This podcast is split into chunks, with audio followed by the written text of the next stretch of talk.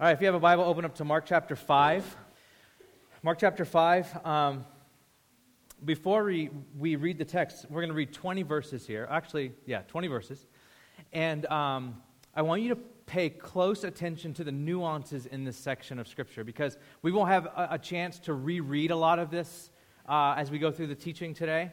So, the way that Mark tells this, this narrative, this story, the way he like draws us into this. Uh, this story, it's very important that you pick up on some of the nuances and the things like that. So, you, if you have one of those minds that, um, that can see, like when somebody reads, you can see it in your mind's eye, turn that part of your brain on right now, okay? So, do that. Mark chapter 5, verse 1, read through verse 20. And they came, and remember, real quick, sorry. Remember, they, uh, they crossed over the lake, over the Sea of Galilee, and there was a giant storm, and so now this kind of like picks up where we left off last, last week. So they came to the other side of the sea, to the country of the Gerasenes. And when Jesus had stepped out of the boat, immediately there met him out of the tombs a man with an unclean spirit. He lived among the tombs, and no one could bind him anymore, not even with a chain. For he had often been bound with shackles and chains, but he wrenched them apart and he broke the shackles in pieces. No one had the strength to subdue him. Night and day among the tombs and on the mountains, he was always crying out and cutting himself with stones. And when they saw, when he saw Jesus from afar, he ran and he fell down before him. And crying out with a loud voice, he said, What have you to do with me, Jesus, Son of the Most High God? I adjure you by God, do not torment me. For he was saying to him, Come out of the man, you unclean spirit. And Jesus asked him, What is your name? And he replied, my name is Legion, for we are many. And he begged him earnestly not to send him out of the country. Now, a great herd of pigs was feeding on the hillside. And they begged him, saying, Send us to the pigs, let us enter them. So he gave them permission, and the unclean spirits came out, entered the pigs, and the herd, numbering about 2,000, rushed down the steep bank into the sea and were drowned in the sea. The herdsmen fled and told it to, in the city and in the country. And people came to see what it was that happened. And they came to Jesus and saw the demon possessed man, the one who had the legion, sitting there, clothed and in his right mind, and they were afraid. And those who had seen it described to them what had happened to the demon possessed man and to the pigs. And they began to beg Jesus to depart from their region. As he was getting into the boat, the man who had been possessed with demons begged him that, that he might be with him. And Jesus did not permit him, but said to him, Go home to your friends and tell them how much the Lord has done for you and how he had mercy on you. And he went away and began to proclaim in the Decapolis how much Jesus had done for him, and everyone marveled. Let's pray.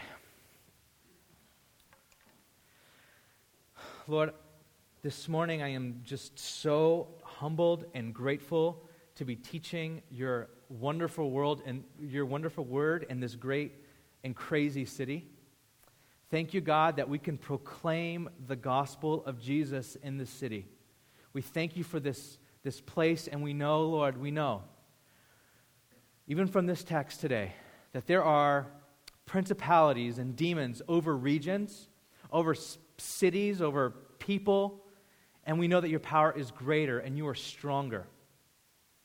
And I know there's people here today that might feel tormented by something dark, maybe even feeling tormented by themselves.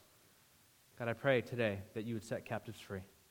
I pray, Jesus, that you would be bigger and stronger, that you would be authoritative even in this place this morning, and that you would set us free to worship you and to see you, God. I pray for those who doubt your word says that Satan keeps people blinded to the truth.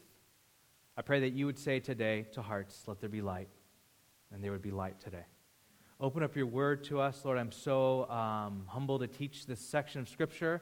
I humbly come before you, ask that you would anoint me, my mind, my heart, my lips to proclaim your truth with uh, love and patience and boldness. We love you, God. In Jesus' name, amen. Amen. So we've been studying the book of Mark.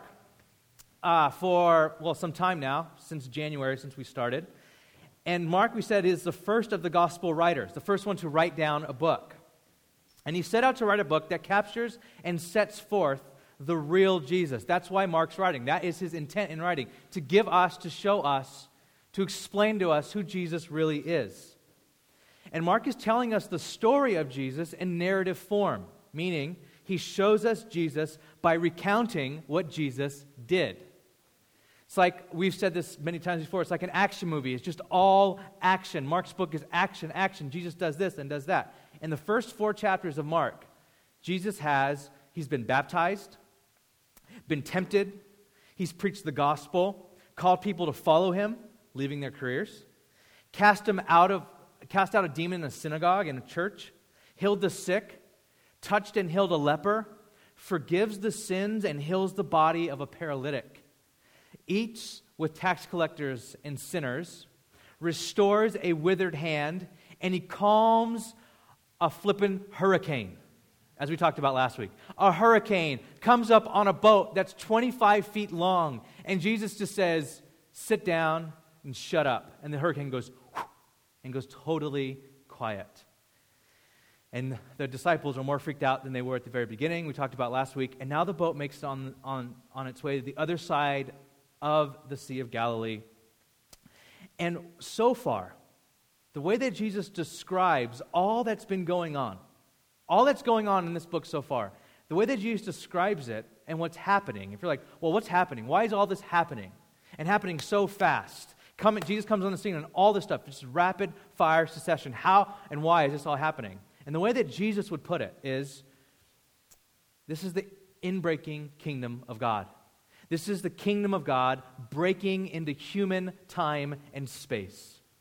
Actually, the first words of Jesus in the book of Mark are Mark chapter 1, verse 15. The time is fulfilled and the kingdom of God is at hand. Repent and believe in the gospel.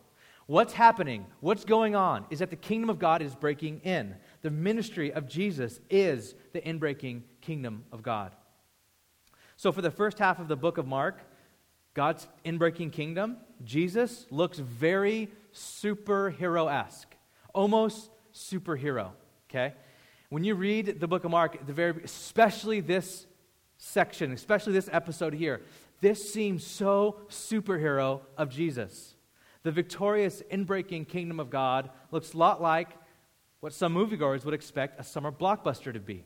Jesus casting out demons, healing the sick, calming the sea and the wind by his word, releasing his sovereign power over everything created and when we come to chapter 5, we see this explained in vivid detail.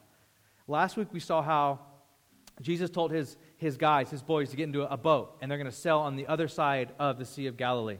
And they cross over to the other side of the sea, known as the Decapolis or the Ten Cities. This is Gentile territory. So Jesus gets into the boat. He leads his people over to Gentile territory. They have never crossed over out of the land of Israel yet, out of um, Israeli territory. They went into Gentile enemy, in their minds, territory. And Jesus took them across a tumultuous sea in order to encounter a man. Now look at, look at the vivid detail. Who lives in the tombs, who cuts himself, who howls night and day, who is so strong that he cannot be tamed or bound by anyone. And to top it all off, pigs are involved in the story. This is, this is about as un-Jewishly, if that's even a word, if not, I just made it up, as un-Jewishly unclean, or as Jewishly unclean as you can get. Okay? If you're, if you're Jewish, you're reading this, this section of Scripture, this is about as Jewishly unclean as you could possibly get. Unclean places, graveyards. You could not go by graveyards if, you're, if you were a, um, if you were a law-abiding Jew. You just couldn't do it you were unclean. And if you didn't repent and, and purify yourself from the uncleanness of being near a grave or a dead person, you were kicked out of the camp. So, unclean places, graveyard. Unclean people, they were in the area of Gentiles. Unclean animals, there are pigs involved. And unclean spirits, demons, not just demons, a legion of demons. This here, this story, is the total personification of uncleanness brokenness, slavery, and evil. Basically, this is the total personification of the human condition. And this is also the most vivid account that we have in the whole Bible of an exorcism. This is the most vivid account that we have in the Bible of an exorcism. And this is how we'll look at it this morning the reality of demons. Demons are real. The authority of Jesus. He has it. And the opposition of humanity. That's what we'll see at the very end. So, the reality of demons. The reality of demons. This account might be guilty in our modern minds. If you read this story, if you're here this morning, you're really taking this seriously. Like, really seriously. Like, this really happened? Come on. This might be guilty of being a little too over the top. So much so that we might write it off as like a horror movie or fantasy, but not reality. I mean, this man is living in the tombs, ripped clothes, broken shackles, with supernatural strength, howling at the moon. This sounds like a movie. This sounds like a recent box office flop, maybe. This sounds like, like some B rated something. This is not, this is not reality. This doesn't really happen. Actually, there was a, a recent survey of evangelical Christians in America.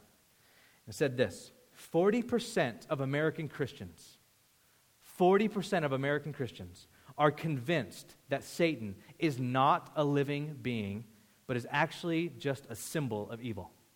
Satan's not real, he's just a symbol that the Bible uses to personify evil. He's not real. Another 19% think maybe that's true, but they're undecided.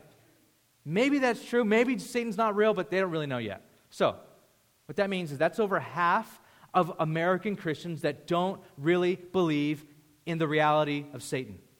Over half. Now, I won't do that survey here this morning, but you can even ask yourself do I really believe in a personal devil, a real life devil, demons? Only about a quarter, 26% of American Christians actually believe there is a real Satan, that Satan is real. Only 26% of Christians believe that Satan is real. Allow me to quote once again from one of our favorite movies, Usual Suspects, Keyser Söze. The greatest trick the devil ever pulled was to convince the world that he didn't exist. See, this is one of the greatest tricks of Satan. And you and I, as modern people, might be way more comfortable saying this man living in the tombs in Mark 5 didn't have demons.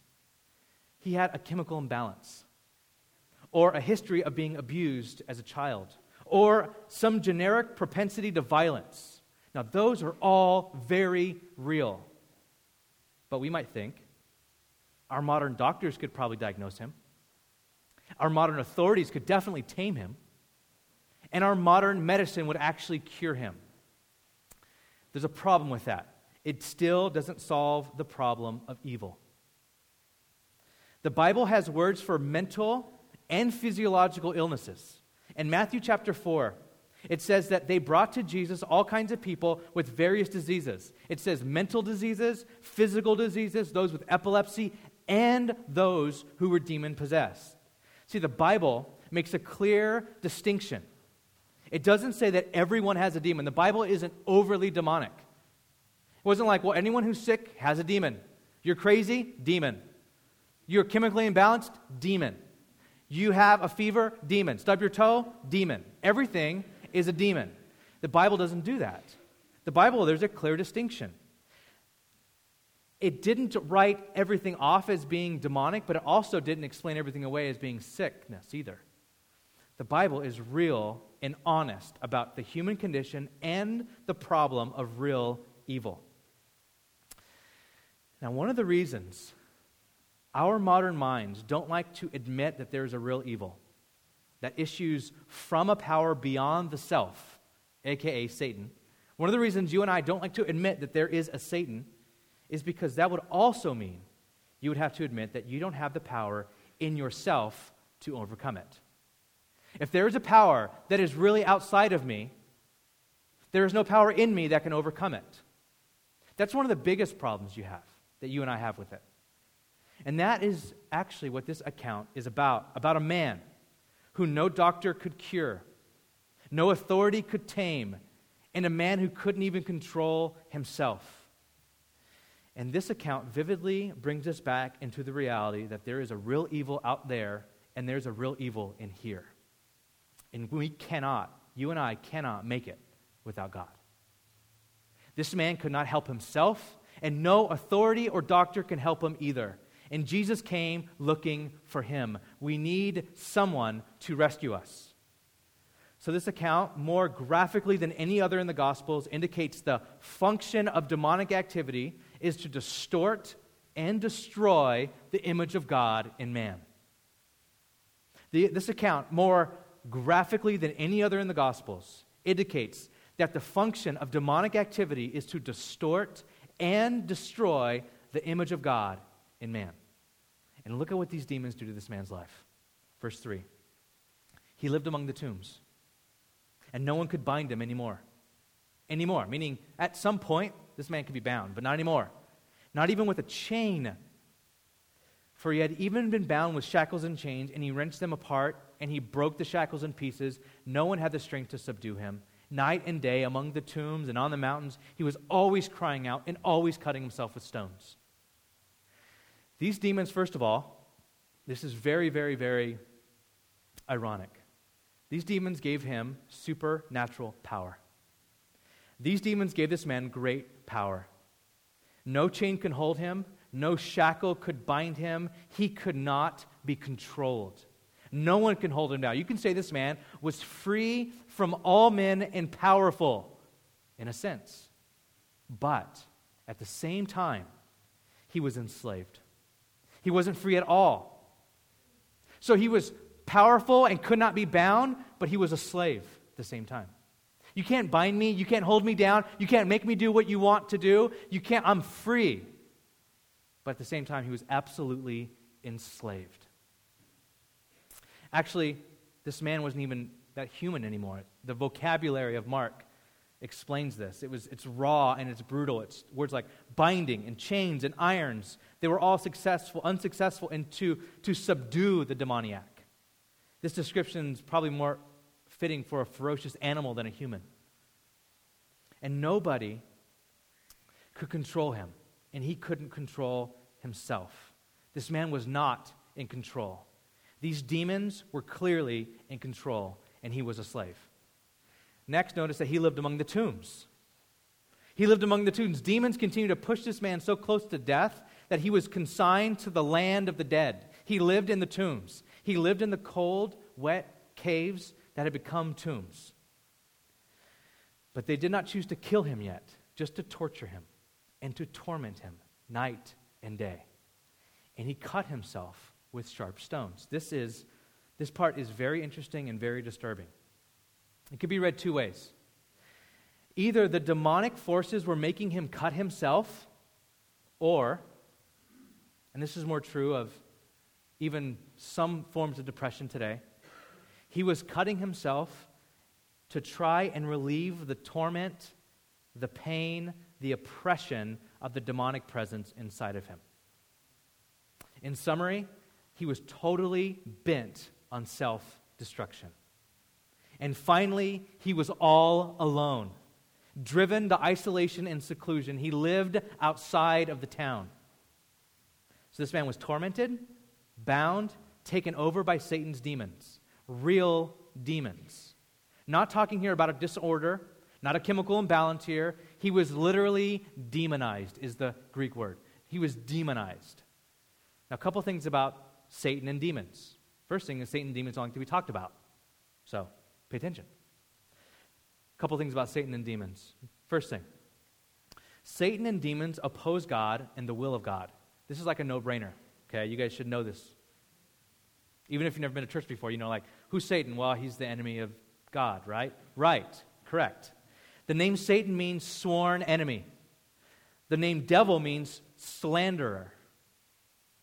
So Satan hates everything about God and his created order and vows to destroy and thwart all his plans and his will. That's what Satan does. We heard a couple weeks ago that Satan, after the word of God is preached, comes in and snatches away, to, away the word of God. Satan hates when you hear the Bible. Satan hates when you appropriately apply the Bible. And it's good to mention here that there are no atheistic demons. Satan is not an atheist. All demons believe in God. James 2:19 says, "You believe that God is one, you do well. Even the demons believe and shudder." The demons believe in God. However, they believe, but it's not a saving belief. They never repent nor devote their, their beings to Christ. Rather, they oppose all his works. The second thing that I think is very important to you and me about demons and Satan Satan and demons oppress humanity and seek to destroy. Satan and demons oppress humanity and seek to destroy. Again, this is vividly portrayed in our text. The demonic goal is to destroy the image of God in humanity.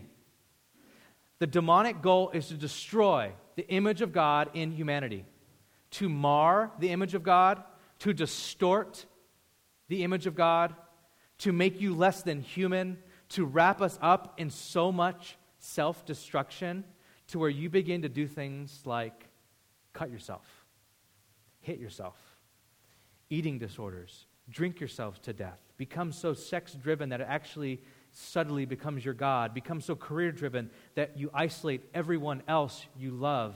And Satan is so good at doing this to humanity that we don't realize that we're slaves until it's too late. Until if somebody was to confront you or make a show about you called intervention, you still don't get it. You're so lost in your own lie to where we know we hate ourselves, but we would never admit it. We know we hate ourselves, but we would never admit it. And it spirals us, even that thought, I hate myself, but I'll never tell you that I hate myself.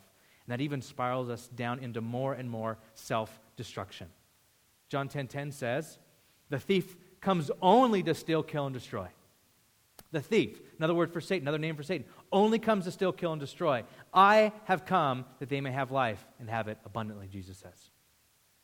And this is why when we are saved by this Christ to the abundant life of Jesus, scripture tells it like this. Colossians 1:13. He has delivered us from the domain of darkness. The the zip code of darkness. We live there. It's our domain, that's our address.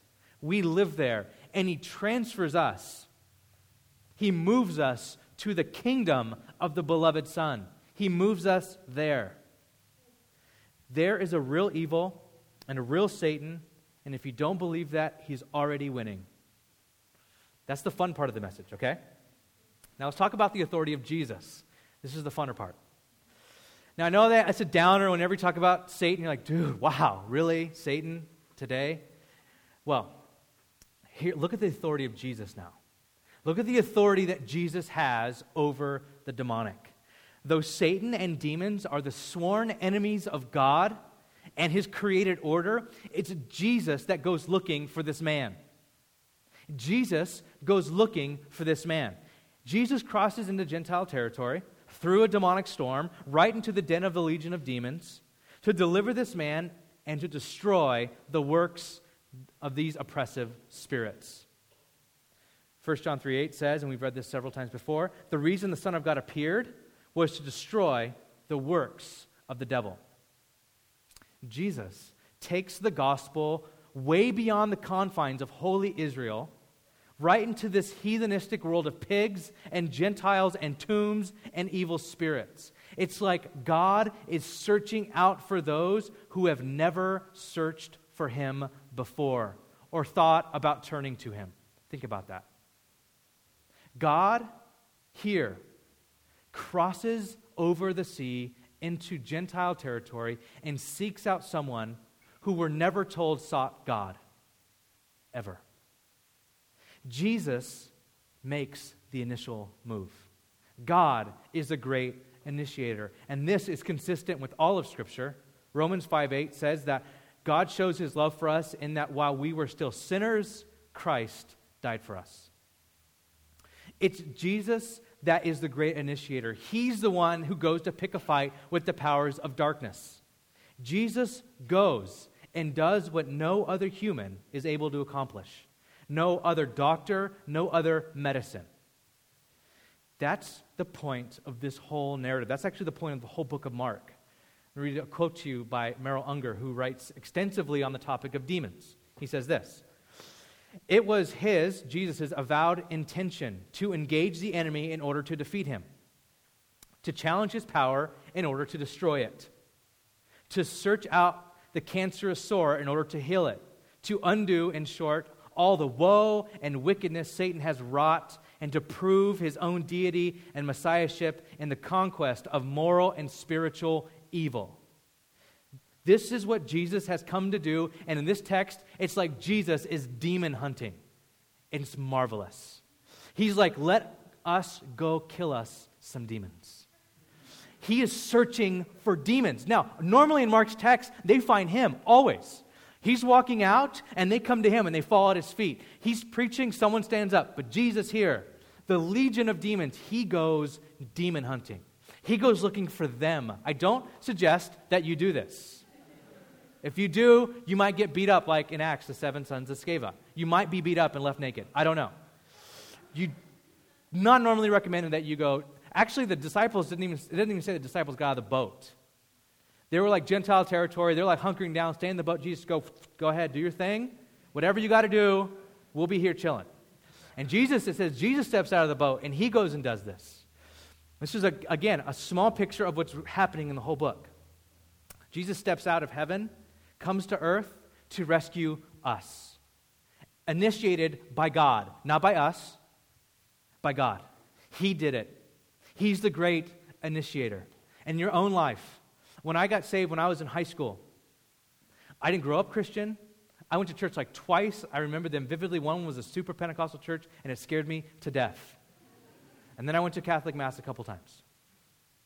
I never, ever sought out God unless I was too drunk and I was praying, please make this throw, throwing up stop, and I'll serve you for the rest of my life. That's the only time I cried out to God. That's it. When I party too hard, I'm like, I, I can't walk, I can't breathe, and I can't stop throwing up. God, if you're there, Help me. That's it. I did nothing, but God came and sought me out.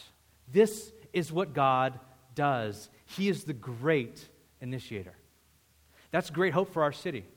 That's great hope for our families. That's great hope for us. God is on a mission to seek and to save the lost.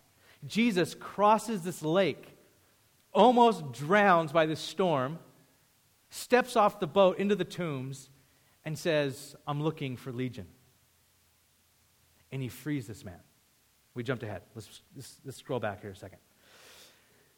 Jesus here, and look at verse 6 and 7. Says that, and when, excuse me, and when he saw Jesus from afar, when this demoniac, this crazy man, saw Jesus from afar, he ran and fell down before him, and crying out with a loud voice, he said, What have you to do with me, Jesus, Son of the Most High God? I adjure you by God, do not torment me. Now, it says later on that this man had a legion of demons. Now, a legion was a Roman military word meaning around five to 6,000 men. An army of five to 6,000 men. That's what legion meant. So Jesus goes, What is your name? And this man goes, or the demons go, My name is Legion. Probably like in that demonic, scary voice. My name is Legion. I've seen this voice, by the way. I don't have time to get into that right now. My name is Legion. Now, Legion's like five, 6,000. It's an army of five or 6,000 men. There's probably something like five or 6,000 demons in this man. Not one. My name is Harry or whatever. No. My name is Legion. And it says, for we are many. We're a giant army of the opposing kingdom come against this man and humanity. And Jesus looks at him, this man with approximately 6,000 demons. And what do they all do, including the man in the presence of Jesus? They all run to him and they fall at Jesus' feet. Now, you have to catch the ironic comedy that Mark loves. That's why one of the reasons why I love the book of Mark is it's fast. I like that. And it's funny, and I like that as well. The demonic, or the, the ironic comedy that Mark loves to point out is this the demons basically fall at Jesus' feet and then tell Jesus, Swear to God you won't torment us. That's what they tell Jesus. Hey, Jesus, swear to God you won't torment us. Even though they've been tormenting this man the whole time. Demons are like typical bullies. They can dish it out and they cannot take it at all. They could torment this man and torment this man and torment this man, but they make Jesus say, Jesus, swear to God you won't hurt us. And then they try to negotiate with Jesus. Pay attention to what the demons want because it's very, very telling about demonic activity. First, they wanted hosts. Verse 12 send us to the pigs, let us enter them. They wanted someone or something to torment and inhabit. Don't let us roam. Give us somewhere to go, Jesus, please. So they asked for the pigs. They didn't want to leave. They didn't also they didn't want to leave the region, which is also very telling. Verse 10. And they begged him earnestly not to send them out of the region or the country. The demons wanted to stay in that region. They wanted to stay there. In some way, demons are very territorial. We get this, uh, get another glimpse of this in Daniel chapter 10. If you've ever read the book of Daniel, Daniel chapter 10, I don't recommend that you just start in Daniel chapter 10. Maybe start at the beginning and read it. It's a pretty gnarly book. But in Daniel chapter 10, Daniel is given a vision by an angel. And when the angel finally shows up after some like three weeks, the angel goes, I was dispatched as soon as you started praying, but I was held up by the prince of Persia, this demon over Persia, and he held me. And then the, the chief prince, Michael, the archangel, came and released me. And then I was set free to deliver to you the message. That's crazy. Demons somehow love territories. They love places. They go over and they like, don't send us out of this region. We love this region. We're actually given, if they're a legion, this is our post, you could say. If you read Ephesians chapter 6, we're shown a very very detailed description of demons and like where they are in their ranks and things like this. So here it, it shows that they want hosts and they didn't want to leave the region. And look at what Jesus does. He gives them permission. He says yes to both of the demons' requests. And for a moment, it looks like Jesus and these demons have struck a deal, have struck an accord. The demons get to stay in the region they get what they want. They get to stay in the region and they get new hosts. And Jesus gets what he wants. This man goes free and set free from these demons. But the comedy concludes when the demons enter the pigs and they find that they are incapable of controlling these pigs or their brutal rage, and they send 2,000 pigs over the cliff into the sea, thus destroying their new homes and getting kicked out of the region. And they're pigs. So if you're Jewish, that's even more funny and awesome. So if you're reading this, you're like, they go, We want to stay in the region and we want hosts. Okay, go to the pigs. The pigs jump off the cliff out of the region, and the, and the pigs die. They lose their hosts. And you could just see Jesus. I could just see Jesus. This is the funny part. As all these pigs are like, you know, swine diving into the ocean or whatever. Jesus is like just laughing to himself, just like, just suckers. I got you again. Just idiots. You're so dumb. You're demons. At first, it looks like demons are like, Can we go to the pigs? And Jesus is like, Yes. They're like, Yes. We outsmarted Jesus. Go to the pigs. And the pigs die.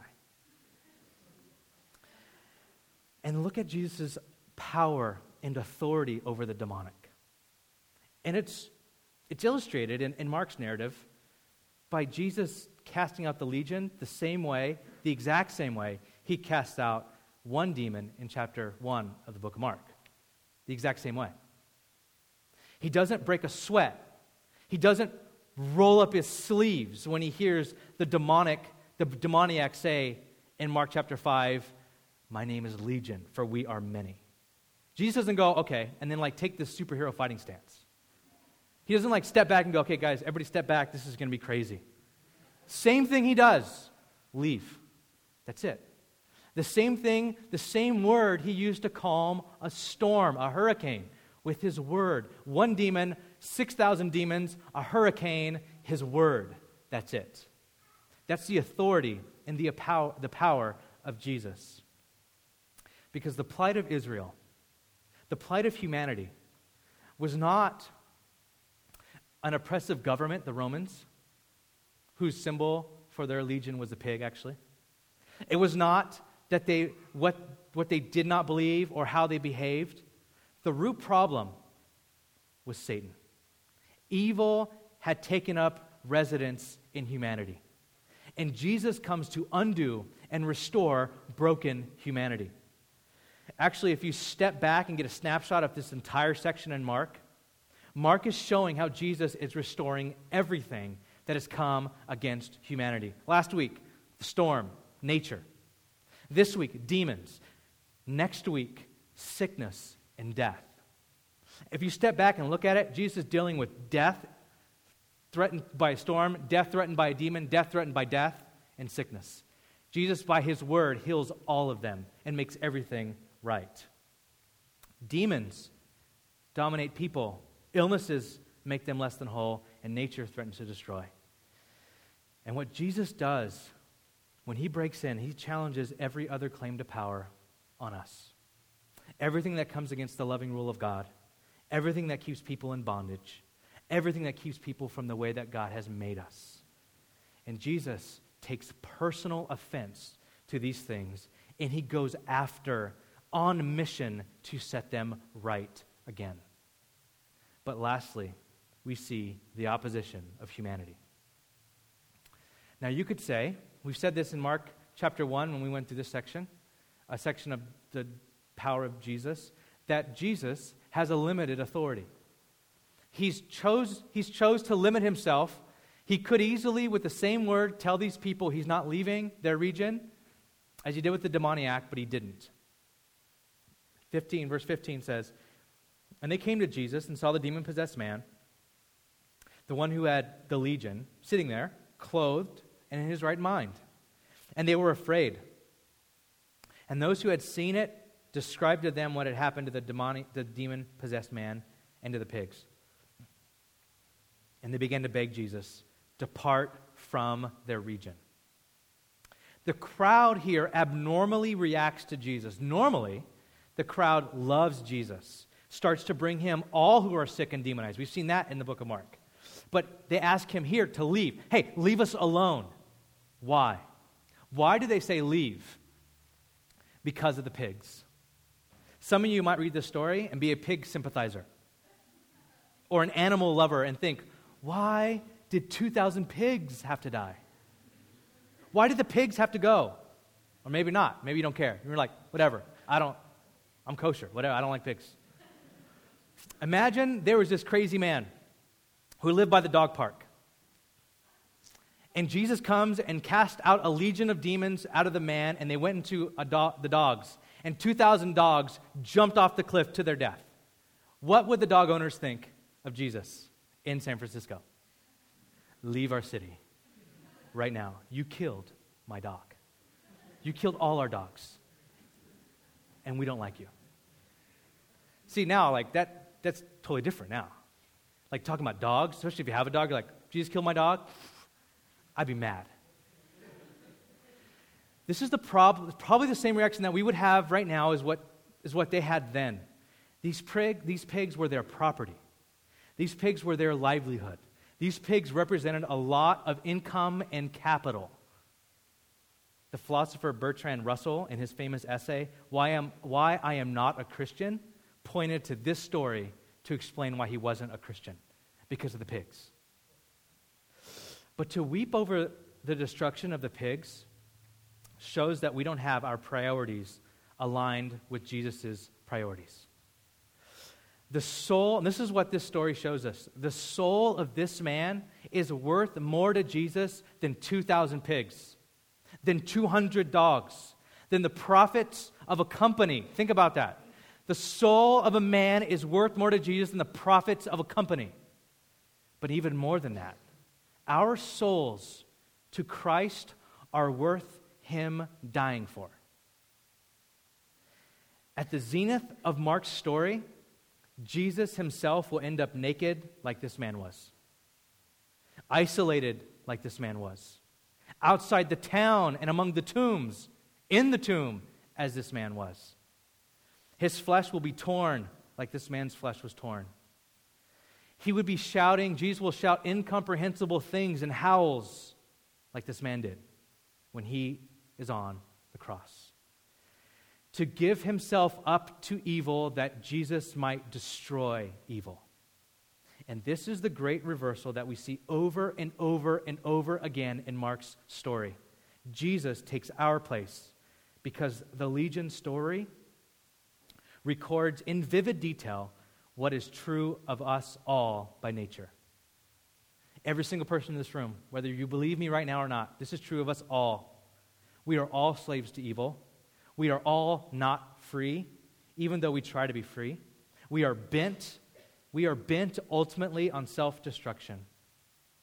And neither ourselves nor others are capable of breaking the powers which have bound us.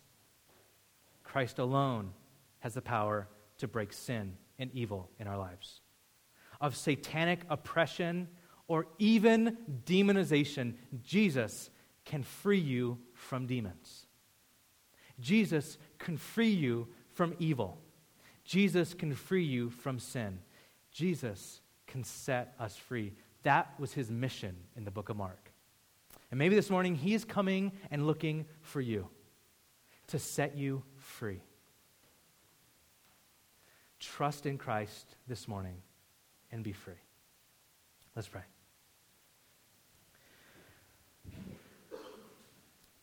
Jesus, we thank you for your power and your authority. And I say this morning, you are, you are awesome, God. You are powerful and mighty and strong and mighty to save, God. You can save people. You can free us from evil, the demonic. You can free us from ourselves a lot of us need freedom from ourselves, God. We live in our heads. We become slaves to stupid things that we hate. Only you can free us, Lord. Only you can, God. Thank you that you are stronger, more victorious. And we worship you, Lord. We look to you, God. This is not a game. We don't live in a city that is um, neutral. We believe, Lord, and we know, we see it. We live in a city that is, uh, that is either radically for you or radically against you. And so, Lord, humble us. I pray, God, that you would this week send us out on mission where we're at in our lives to show forth the love and the mercy of Christ. That you love this city, that you love us, God. That you've come to search and save us. And it says at the end that it was because of your mercy you told this man to go back into his town because of the mercy that you've shown him. Oh, your mercy. Thank you for your mercy, God. We look to you. We love you. We ask that you would set us free this morning. In Jesus' name, amen.